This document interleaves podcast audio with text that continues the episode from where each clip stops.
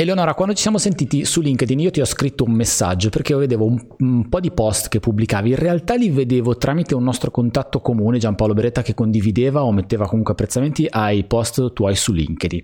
E mi hanno molto incuriosito, eh, ti ho scritto e devo dire che Um, raramente ho trovato entusiasmo nella risposta così come me l'hai dato tu, eh, dato la, questa risposta. Io mm, ti ho chiesto il contatto, tu mi hai detto ok, raccontami un po' il tuo progetto, ti ho detto guarda mi piacerebbe contattarti per un progetto, ti ho raccontato insomma delle chiacchierate del podcast e ti ho detto è fantastico, facciamo.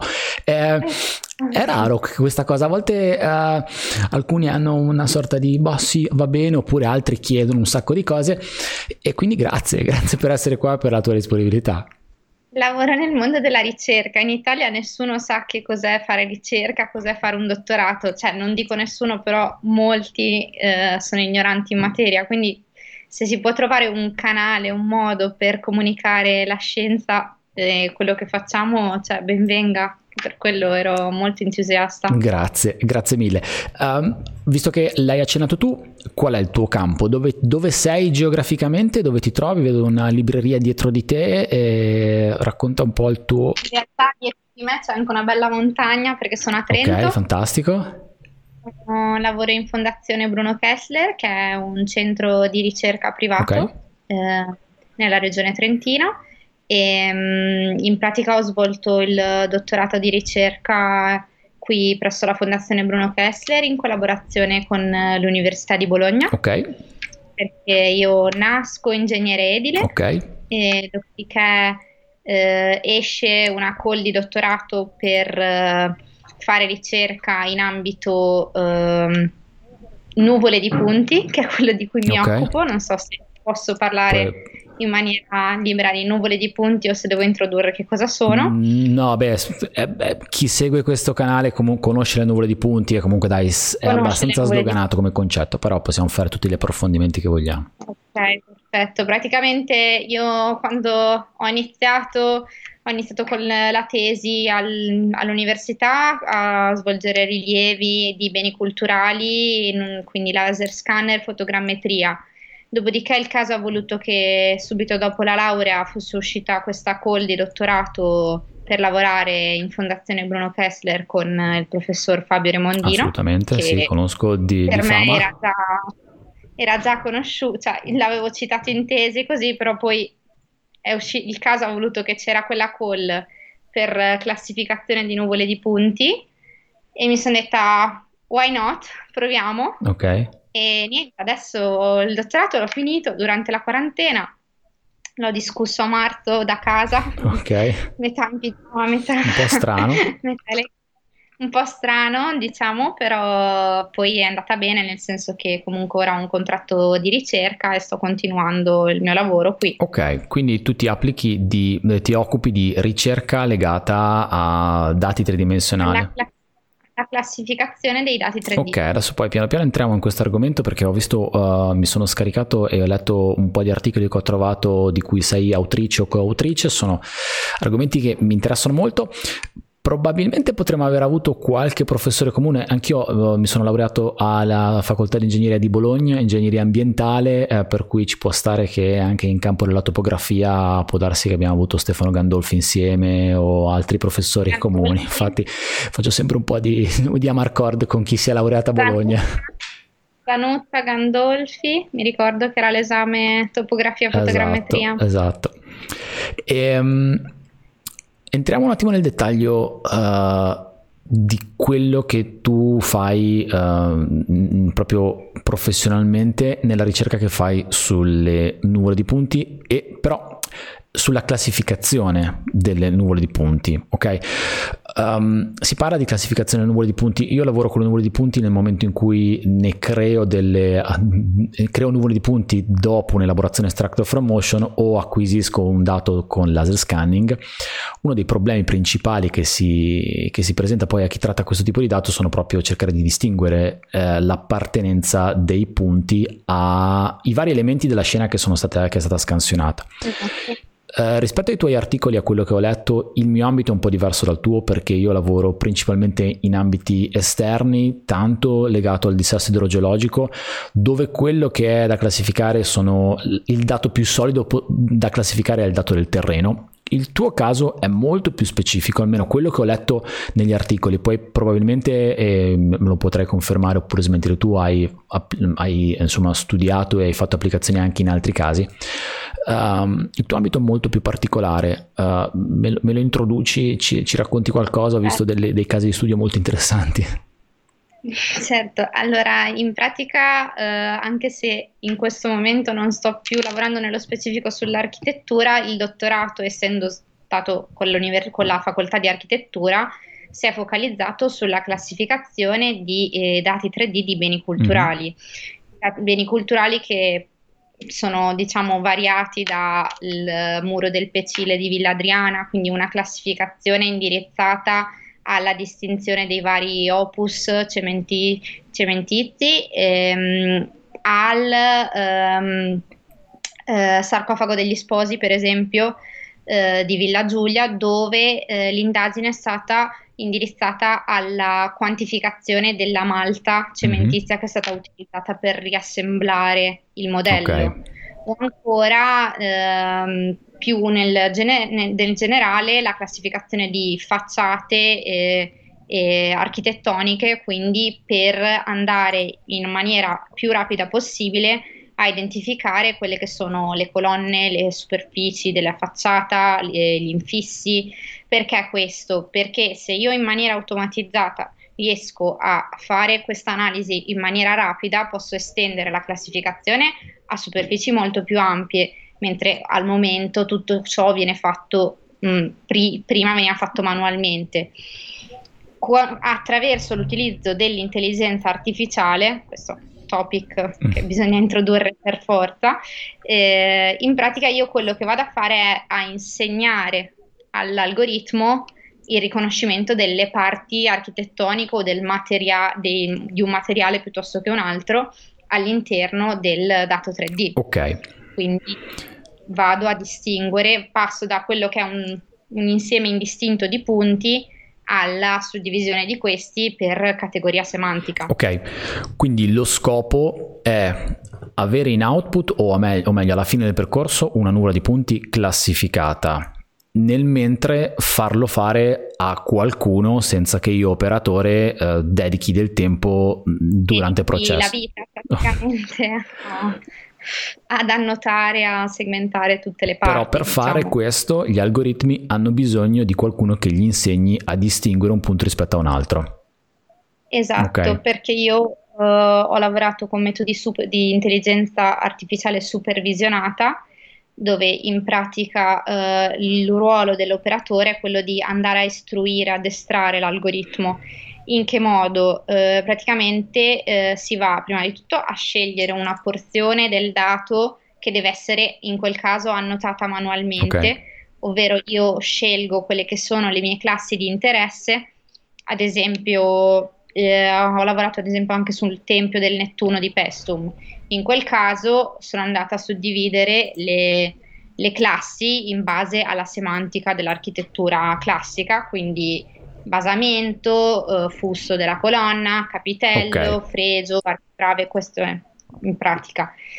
Quello che fa, vado a fare è scegliere una porzione limitata del dataset, quindi una porzione ristretta dove vado a scegliere le classi che voglio identificare e vado ad associare a questo delle caratteristiche che permettano all'algoritmo di apprendere qual è la differenza fra una colonna e un capitello, ad esempio. Okay. Quindi, faccio un esempio banale, se io devo insegnare a un bambino che cos'è una, un'arancia e che cos'è un limone, gli dico l'arancia è tonda ed arancione, il limone è più allungato e giallo. Okay.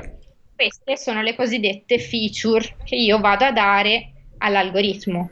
Quindi se io vado a, ad associare a una label, una classe, limone arancia, una caratteristica che poi si va a ripetere negli oggetti che verranno poi visti successivamente, l'algoritmo capirà che quando si troverà di fronte a un oggetto rotondo ed arancione sarà un'arancia e non un limone. Ok, è chiarissimo. Io diciamo che questa cosa qui dell'arancia e il limone l'ho fatta con eh, gli, gli elementi architettonici. Chiarissimo. Uh, è chiarissimo nella parte teorica. Uh, ora sì. ti chiedo, visto che poi chi ci ascolta, chi ascolta questo canale, questo podcast, spesso sono persone che lavorano fattivamente sul dato, quindi professionisti che uh, hanno in mano una nuvola di punti o devono trattare una nuvola di punti che hanno ricevuto da qualcun altro. Da un punto di vista operativo e pratico, se tu dovessi, uh, mi hai spiegato il concetto, mi hai spiegato la teoria ed è stata chiarissima, se tu dovessi dirmi fattivamente con che strumenti hai fatto tutta questa attività o quello che si usa normalmente per fare questa attività? Puoi fare tutti i nomi che vuoi puoi fare uh, veramente quello che vuoi non c'è limite eh, questo è un posto libero quindi eh, mi interessa capire poi nel concreto quando uno apre una nuvola di punti come fa che strumenti usa per fare questo, questo percorso. Certo. Allora, diciamo che io ho prediletto l'uso di software open source, quindi mi sono mossa con Cloud Compare. Okay.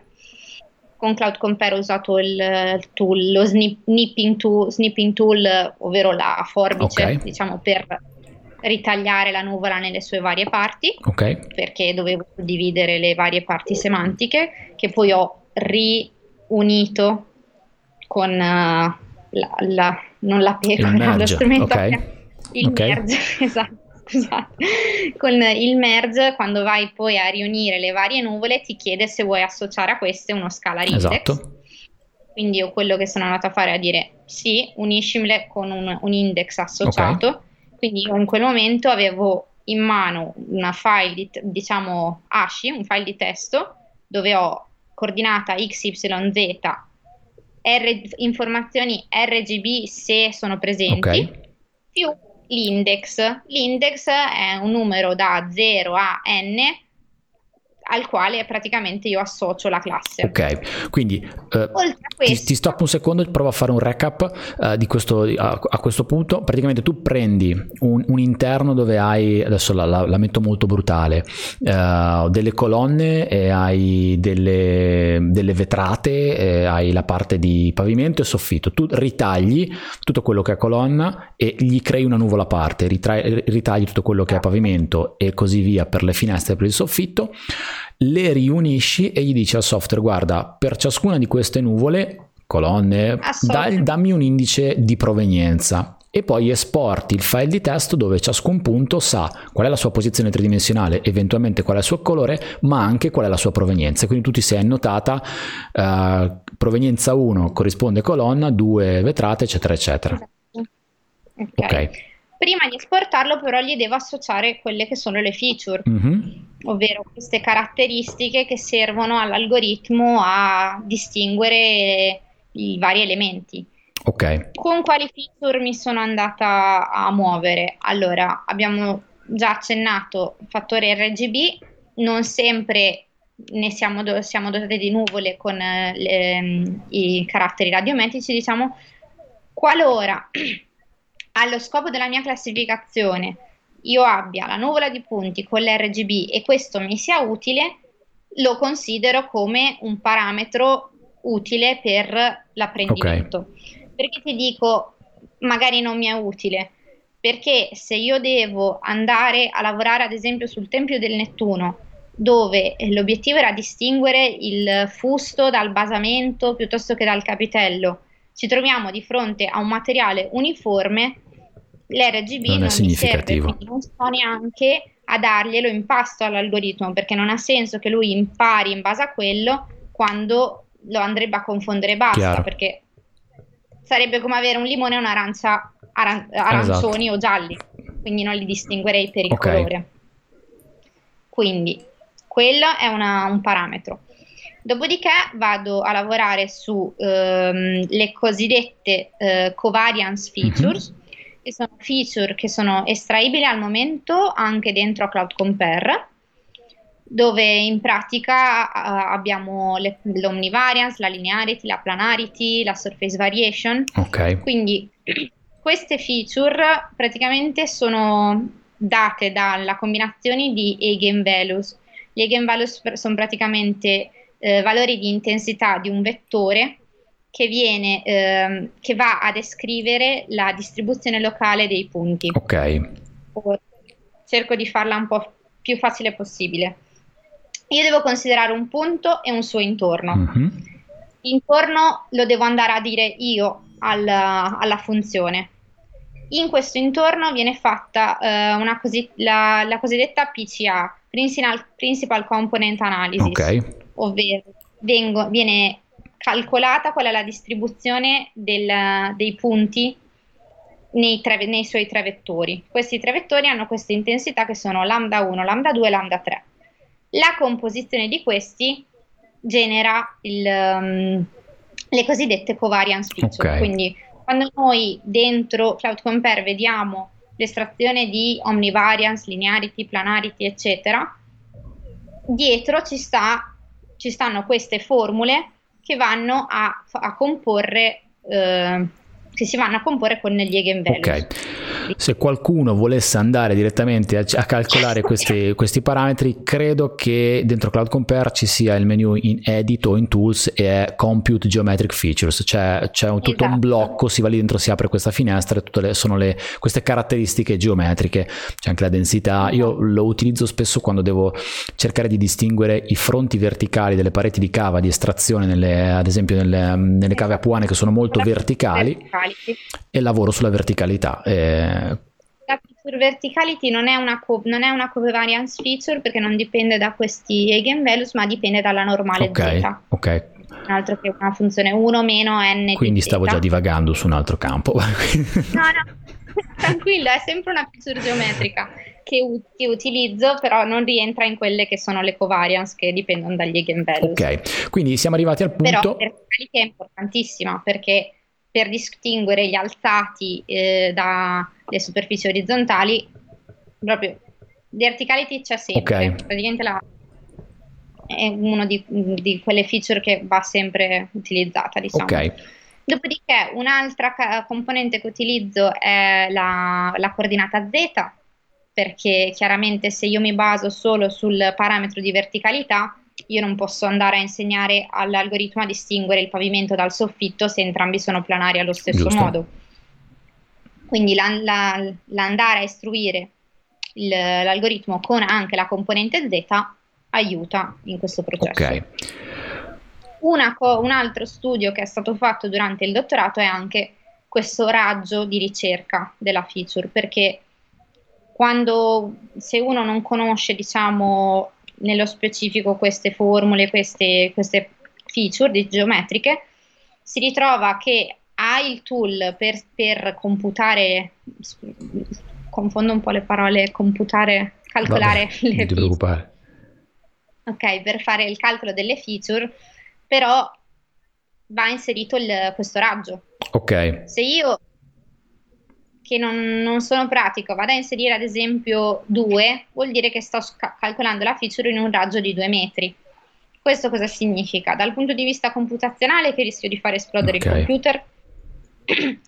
Seconda cosa, questa, questa, feature a questo grande raggio può servirmi nel caso io stia classificando ad esempio il Duomo di Milano, dove l'entità delle colonne, oppure il Tempio di Pestum, dove l'entità delle strutture architettoniche con cui sto andando a lavorare è molto grande, diciamo. Chiaro. Se invece devo andare a fare una classificazione indoor, non mi servirà nulla calcolare una feature in un raggio di due metri perché dovrò andare a ricercare le, distin- le discontinuità degli oggetti in raggi più piccoli. Assolutamente chiarissimo. È un po' come quando si prova a applicare il filtro di, ad esempio, di riduzione degli outliers in Cloud Compare, si può fare una distinzione sui punti che contribuiscono a capire quali sono poi gli outlier, uh, se ne possono usare tanti, se ne possono usare pochi, a volte il, l'algoritmo lavora in maniera diversa a seconda della nuvola, a seconda dei parametri che, che si danno. esatto. L'aspetto dei parametri... Così come il plugin del Ransack che gli, gli dice il numero di punti. Diciamo non si può andare a caso. Assolutamente. Compare è uno strumento molto interessante che tutti possono, diciamo, diventare è user friendly, però non si può andare a caso. Assolutamente.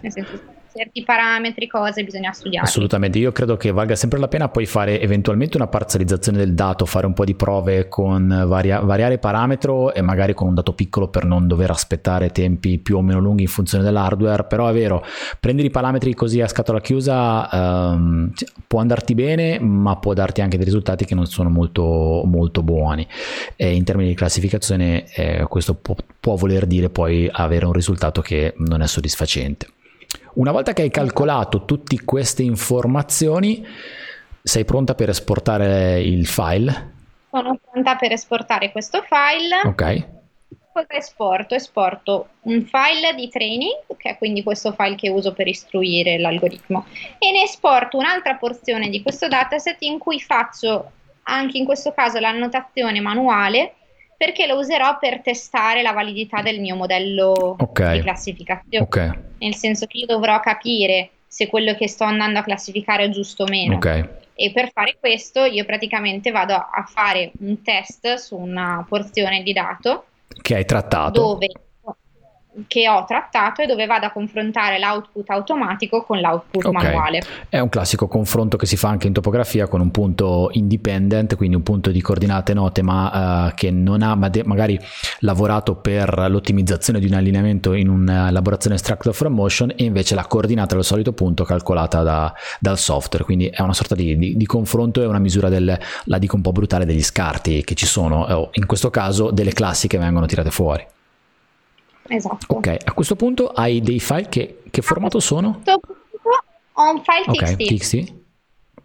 Ho un file TXT e devo andare a giocare col codice a questo punto, nel senso che non esiste, cioè non si può pensare di mettere questo file in uno software già pronto, fatto, finito e ti tira fuori okay. la classificazione. Qui perderemo un po' de- degli utenti che, che, pensavano di poter utilizzare qualche software o qualche applicativo. Io lo temevo questa cosa, anzi in realtà un po' l'avevo un po' già, già trovata tra le righe, però sì, quindi esiste un codice che, che deve lavorare. Praticamente, praticamente, allora, allo stato dell'arte esistono diversi classificatori e lì dopo sta nell'operatore scegliere se vuole buttarsi sulle reti neurali piuttosto che sul classico machine learning. Okay.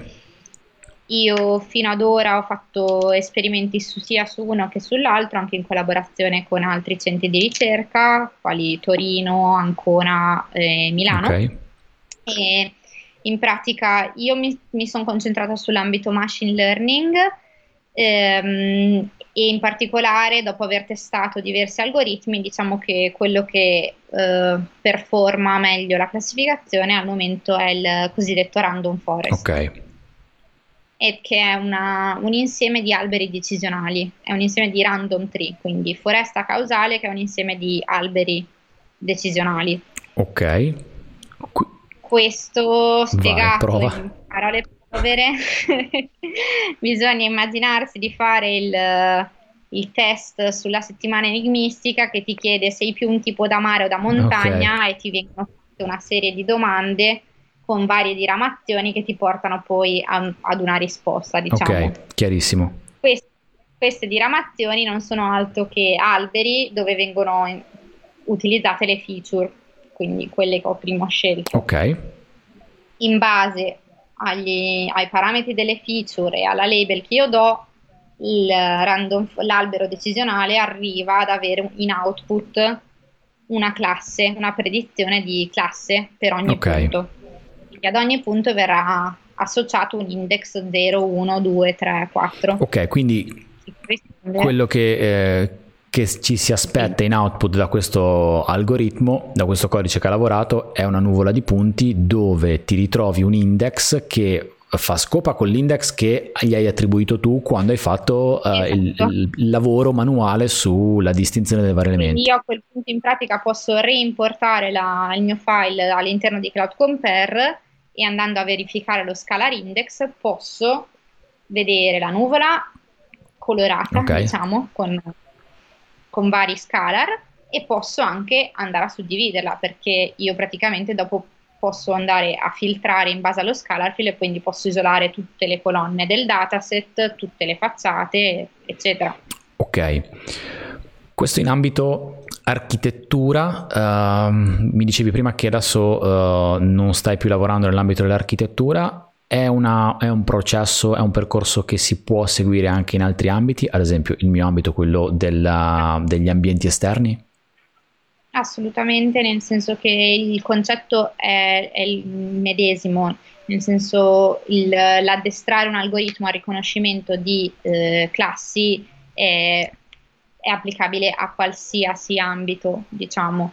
E nel caso di ambiti esterni, chiaramente gli oggetti saranno di- diversi, quindi bisognerà andare a ricercare feature magari più ad hoc per il caso studio, però uh, come dicevi tu, ad esempio la verticalità va già a aiutarti per, per certe cose. Gli alberi uh, possono essere identificati con l'omnivariance, ad esempio, perché rispetto al, al, al ground, al terreno che ha una certa distribuzione uniforme, quando ci troviamo una nuvola di punti nelle parti di vegetazione, abbiamo che i nostri punti hanno le normali tutte distribuite in maniera completamente casuale. Diciamo. Assolutamente. Diciamo.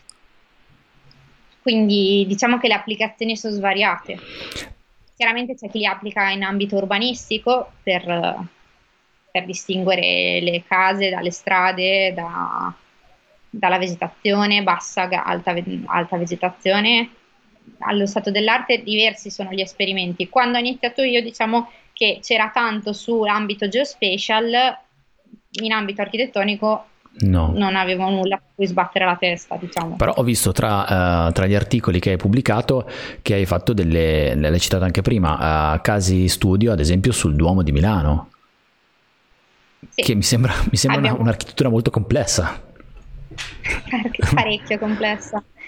Nel, uno degli ultimi articoli pubblicati abbiamo collaborato assieme a un gruppo di studio del Politecnico di Milano che aveva in dotazione il rilievo completo del, dell'uomo okay. di Milano, rilievo combinato fotogrammetria laser scanner e in quel caso ci siamo trovati di fronte un, un, un, dataset completamente diverso da quelli con cui avevo lavorato in passato perché intanto era una, una nuvola di punti, adesso non vorrei dire cavolate, però parliamo di tipo 500 milioni di punti, una cosa che sì. non riuscivi a trattare così com'era. Era molto difficile da gestire. In più, a livello semantico, eh, la, la classificazione si trovava di fronte elementi completamente nuovi, diversi, eh, tanti dettagli, tante cose che ci siamo detti ok, dobbiamo trovare un approccio diverso da quello standard, perché se fino a quel momento io avevo lavorato dando in pasto tutte le classi allo stesso momento andando a ricercarle nella nuvola, nel, nel, momento in cui devo lavorare col dato del Duomo di Milano non posso pensare di dare in contemporanea all'algoritmo la ricerca del eh, costolone piuttosto che eh, della statua che è presente all'interno del capitello, ma poi però ho anche l'elemento capitello. Insomma, Complesso. c'erano troppi gradi di complessità da fare una classificazione in, in un unico stack, diciamo. Chiaro.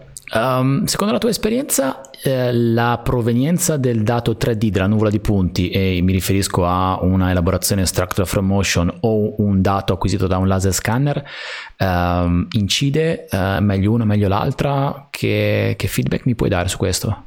Se il rilievo fotogrammetrico lo fa un, un inesperto, cioè uno non esperto e mi arriva un dato completamente rumoroso, chiaramente incide. Okay. Se, se, il rilievo fotogrammetrico e quello laser scanner sono fatti da un esperto, la, la cosa non cambia, nel senso entrambi i dati sono okay. validi. Chiaramente quando vado a lavorare ad esempio con dati LiDAR di cui ho magari informazioni come l'intensità o il, il, l'eco scatter, diciamo il, eh, non mi viene in italiano, ah. il rimbalzo. Il ritorno, ok. sì, okay. ritorni, scusate. Per, la, lavorando in inglese tutto il giorno... Perdi, le, perdi il vocabolario tecnico italiano. Alcune cose le perdo, ok. E quindi quel tipo di informazione mi va a aiutare, ad esempio, se devo classificare la vegetazione piuttosto che il, gra- che il, il, il ground, il terreno. Eh, okay. il terreno questa informazione chiaramente non ce l'ho nel dato fotogrammetrico. Nel dato fotogrammetrico però dal punto di vista del eh, radiometrico magari ho un RGB più accurato. Ok. Posso muovermi anche in altri spazi colore, nel senso che posso trasformare i canali RGB in HSV o uh, eh, LAB per uh, discretizzare i problemi delle ombre. Quindi cioè, l'approccio è simile, però chiaramente vanno prese strade diverse si possono usare feature diverse. Una volta che hai un, un dato che devi trattare, uh, una volta che hai fatto tua, mh, le tue analisi, le tue classificazioni manuali, il codice Uh, deve essere comunque tarato su quel tipo di dato che stai utilizzando o una volta che hai trovato che il codice è solido sei abbastanza confidente nel fatto che tu lo possa applicare a un interno, a un'architettura, a un esterno e il risultato è buono? Quando si parla di random forest, ovvero l'algoritmo che sto usando, che io debba classificare le mele piuttosto che il Duomo di Milano, l'algoritmo performa performa allo stesso modo, okay. diciamo. Chiaramente ci sono alcuni parametri che io posso settare, ovvero il numero di alberi decisionali che posso iterare, però al di là di quello lavora allo stesso modo. Ok. E i risultati, um, ora immagino che tu durante il tuo percorso di dottorato abbia, ci, ci, abbia lavorato tanto e abbia smanettato parecchio sul, sul codice. Uh, I risultati sono mh, sempre solidi, sono, si possono prendere a scatola chiusa, al di là del fatto che tu si fa, fai sempre un controllo, anche perché ce l'hai spiegato prima. Uh, com'è l'output? Uh, va sempre bene? No, okay. l'output dipende dall'input. Ok. Nel senso, allora, bisogna pensare che la macchina non sbaglia. Mm-hmm. Quello che sbaglia è l'operatore quando, quando la istruisce. Ok, è molto rassicurante, però è vero. Se così. io se io do al, all'algoritmo le informazioni sbagliate, lui non, non, sarà in grado di apprenderle. Ok. Quindi l'output è sbagliato se l'input è sbagliato. Se l'input è un input solido, posso stare tranquilla. Cioè, stare tranquilla è una parola grossa, nel senso che comunque su certe cose fa fatica anche l'operatore a occhio umano a distinguere una cosa dall'altra. Il classico esempio, una delle classi più problematiche durante la mia la esperienza, ad esempio, sono le porte, le finestre e le facciate. Okay. Nel senso che se io non ho l'informazione colorimetrica, io la porta e la, la facciata, il muro, faccio fatica a distinguerli. Certo. Perché le, l'andamento delle normali è lo stesso, cioè sono superfici planari, quindi la, la magia nera non esiste, nel senso. Chiaro. Se su certe su certe cose si fa fatica andare. Poi in qualche modo ci si, ar- ci si arriva, però... Chiaro, però alla fine ehm, il lavoro di partenza, quindi, quindi il lavoro che fa l'operatore all'inizio è importantissimo per la, la, classificazione manuale. Se, se, dovessi chiederti nell'ambito di un, del tempo che viene dedicato all'elaborazione, considerando l'elaborazione uh, dell'operatore e mh, l'elaborazione completa finale per arrivare alla nuvola finale uh, classificata correttamente, uh, quanta percentuale la prima parte occupa e um, puoi scalarmela su un caso concreto, ad esempio, certo. su un caso su cui hai lavorato, su cui magari ci puoi dare delle allora, dimensioni. Allora, di Milano, alla fine della fiera, in, in due giorni l'abbiamo classificato Fantastico, tutto. niente, praticamente niente, pochissimo.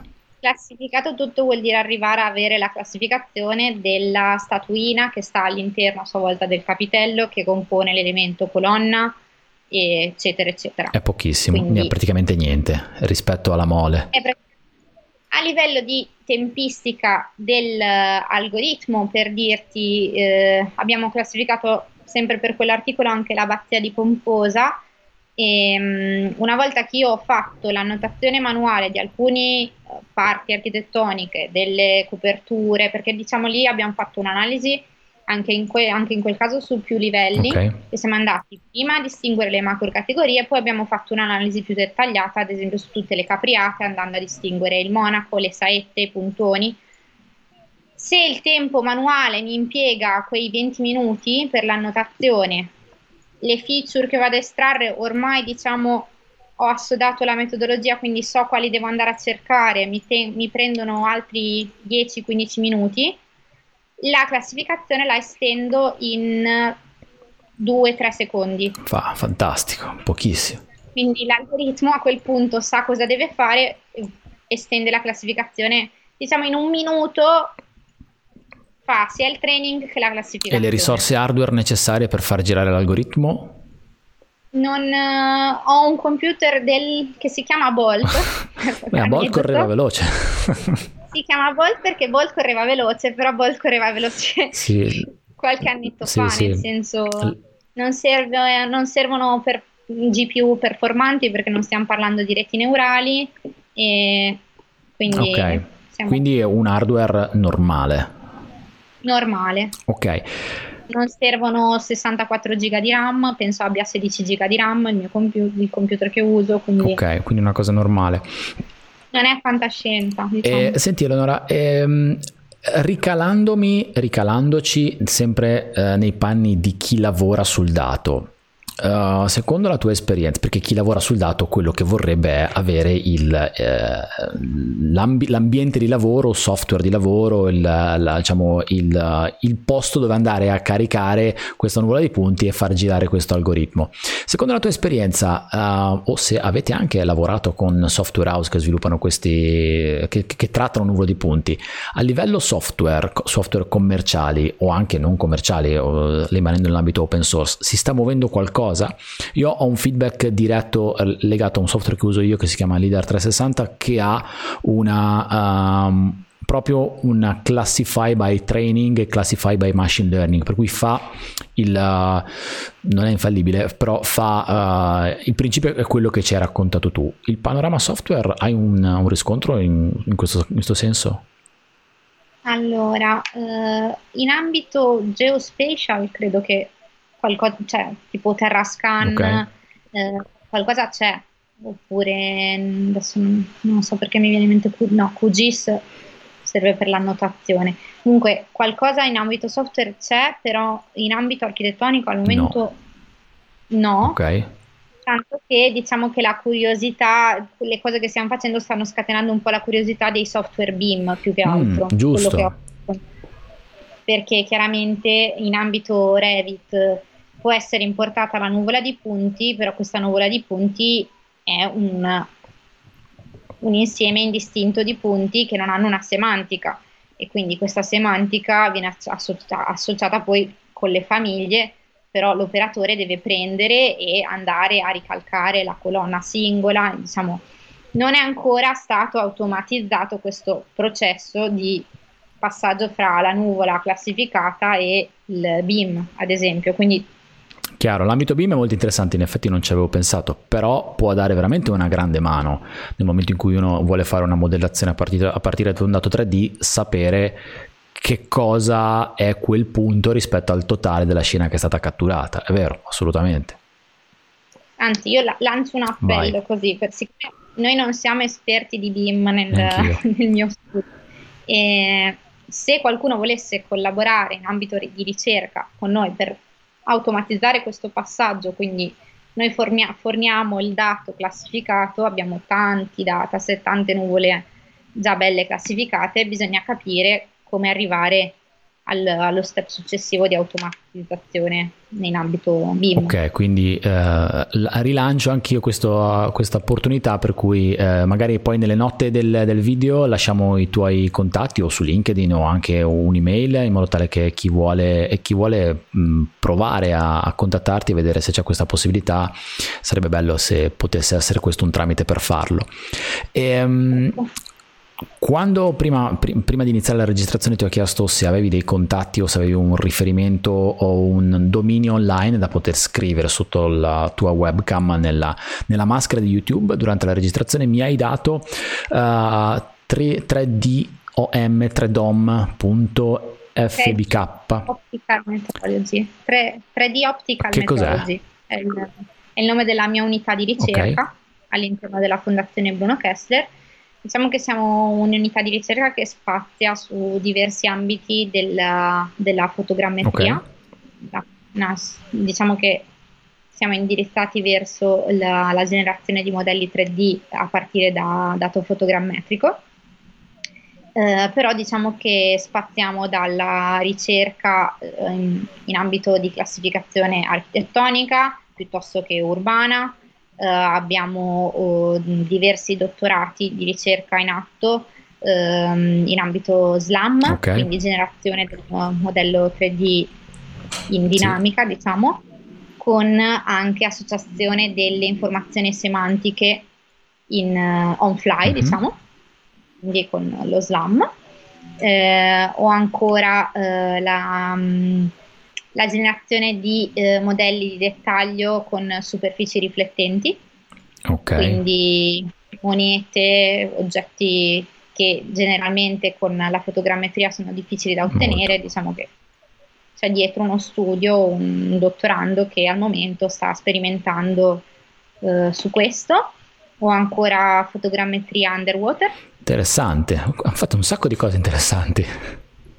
Sì, no, è divertente lavorare in questo gruppo perché ognuno fa cose diverse dagli altri, e, però sono tutte diciamo. E i prossimi progetti? Mi dicevi che insomma l'architettura l'hai un attimo messa di lato, non la lasciate indietro, mi pare brutto. Su cosa stai lavorando adesso? Non so se ah, ok, allora no, uh, no, non lo Ho questo No, dubbio. allora no, evitiamo di, di, Non credo di potertelo dire. Sto lavorando in ambito industry. Ok, stai lavorando in ambito industry. Ehm... E agricoltura. Ok sia digital farming che industry. Ok. Um, se uno volesse intraprendere il percorso che hai intrapreso tu, uh, ci sono delle delle facoltà uh, consigliate, obbligate, una strada, dei consigli, dei suggerimenti. Um, a volte mi capita spesso di confrontarmi con, uh, con giovani che um, magari stanno, hanno finito la triennale, vogliono fare la specialistica, oppure addirittura qualcuno che si è laureato e vorrebbe capire se c'è un percorso post universitario da seguire per entrare nell'ambito. Io adesso eh, dico una parola che è geomatica, ma dentro qua mettiamoci un po' di cose eh, che sono le tue, più ce ne sono tante altre. Hai dei suggerimenti? Allora, quello che secondo me manca attualmente in Italia è una facoltà di geomatica, okay. nel senso che noi siamo un centro di ricerca internazionale e la maggior parte dei miei colleghi ha studiato geomatica, quindi vuol dire che ha fatto 5 anni di ingegneria improntati sulla topografia, la fotogrammetria, la geomatica, cosa che in Italia non c'è. Vero. Quindi questo cosa significa? Che eh, le basi di topografia, fotogrammetria, quello che è, si hanno a spizzichi e bocconi all'interno di altre facoltà in Italia. Quindi appunto tu hai fatto ingegneria ambientale, io ho fatto ingegneria edile, sicuramente gli ingegneri civili anche loro fanno qualcosa, all'interno di architettura non so se esistono materie di indirizzo, comunque Credo. immagino che qual- qualcosa, sì. qualcosa venga fatto anche in quell'ambito. Per assurdo forse i geometri sono quelli che hanno più esperienza in ambito topografico. Sì, anche se mi viene da dire che l'affrontano in un periodo della, della vita, vita, dove l'approfondimento non è quello universitario. Uh, esatto. È vero che iniziano prima a lavorare, se uno è prima sul campo poi ha più esperienza attiva da un punto di vista di anni di campo. L'altra cosa che forse manca è l'introduzione di esami di informatica all'interno di queste facoltà di ingegneria okay. dal mio punto di vista, nel senso che nel momento in cui ti trovi a fare un dottorato di ricerca e a affrontare queste tematiche, la componente informatica è fondamentale ed è una componente che non è all'interno, non, adesso ho finito l'università ormai da 4-5 da 5 anni forse e non so se nel mente sono stati inseriti esami di indirizzo di programmazione a, a quando ho fatto ingegneria io non c'erano. Quindi tu dici che la parte, cioè saper scrivere un codice lo ritieni una, una skill importante? Sì, se potessi tornare indietro e fare informatica probabilmente lo farei. Cioè, mm. Io mi ricordo, avevo fatto un esame di informatica eh, dove abbiamo fatto una programmazione in eh, Fortran addirittura. In effetti devo dirti che il, era un esame del biennio. La mia esperienza è stata che tra l'altro poi ci ho fatto anche la tesi perché ho fatto un modello a flussi dei flussi in Fortran, um, ti dà qualcosa l'informatica, nel senso ti insegna a pensare secondo, nel stesso modo in cui pensa la macchina, quindi a dargli delle istruzioni. In effetti è vero, manca tutta la parte di, di, di coding e tutto quello che è legato al codice, che in effetti anche come ci hai raccontato tu per il codice che hai scritto, eh, senza di quella non si sarebbe potuto fare. No, esatto. L'informatica adesso è fondamentale. Quindi non so se uno vuole intraprendere questo percorso deve studiare tanto per un po' di tutto, nel senso non esci dall'università pronto per fare questo, forse. No, questa credo che sia una grande verità, adesso non so se le cose sono cambiate, però... Uh... Non, voglio, non, voglio, essere, uh, come si dice, presuntuosa, esatto, cioè non voglio dire è impossibile. No, certo. Però ci sono tante, ma quando si esce dall'università si affrontano tante materie, però non, non, c'è al momento un percorso che porta a fare il nostro mestiere, perché mm. appunto manca anche geomatica, Vero. probabilmente. Io credo che l'università in questo momento, o almeno spero in questo momento, per me è stato così, io adesso mi sono laureato un po' di tempo fa, nel 2004, um, ehm, quello che, che, che, che, non ti insegna è fare un lavoro, perché quando ho finito l'università non sapevo fare un lavoro, però credo che il merito esatto. dell'università sia se è affrontata in maniera giusta, con lo spirito giusto e anche trovando le persone giuste, è uh, darti un metodo e quindi ti permette di, di, poter affrontare i problemi e di sapere che in un modo o nell'altro, sfruttando le varie fonti che ci sono a disposizione, adesso mi viene in mente eh, che il, web ti permette comunque di accedere a un mare di, di informazioni, sì. hai la possibilità di risolvere i problemi e questa secondo me è una cosa importante. Questo è importante. Mi viene in mente ad esempio, e eh, poi qui smetto di divagare, eh, il portale ResearchGate dove ci sono milioni di articoli scientifici e prima avere accesso a un portale di questo tipo era totalmente utopico, invece adesso è possibile farlo, quindi questo già ti permette di avere un sacco di strumenti su cui andare a, a approfondire, perché poi si tratta di quello, di approfondire, testare, eh, ritornare indietro, cambiare appunto i parametri che si dicevano prima e riprovare a lanciare, a rifare la strada per trovare il miglior risultato possibile. Esatto. Eleonora, io ti ringrazio tantissimo del tuo tempo, della tua disponibilità e mm, se ti va puoi lasciarci in chiusura i tuoi contatti, se vuoi ridirci dove ti troviamo online, l'indirizzo web di 3D, di 3DOM, quello che vuoi, insomma, uh, vai. L'indirizzo web di 3DOM è http punti doppio slash 3dom.fbk.eu la mia email è grilli chiocciola eh, fbk.eu altrimenti mi trovate su LinkedIn a nome Eleonora Grilli. Ok.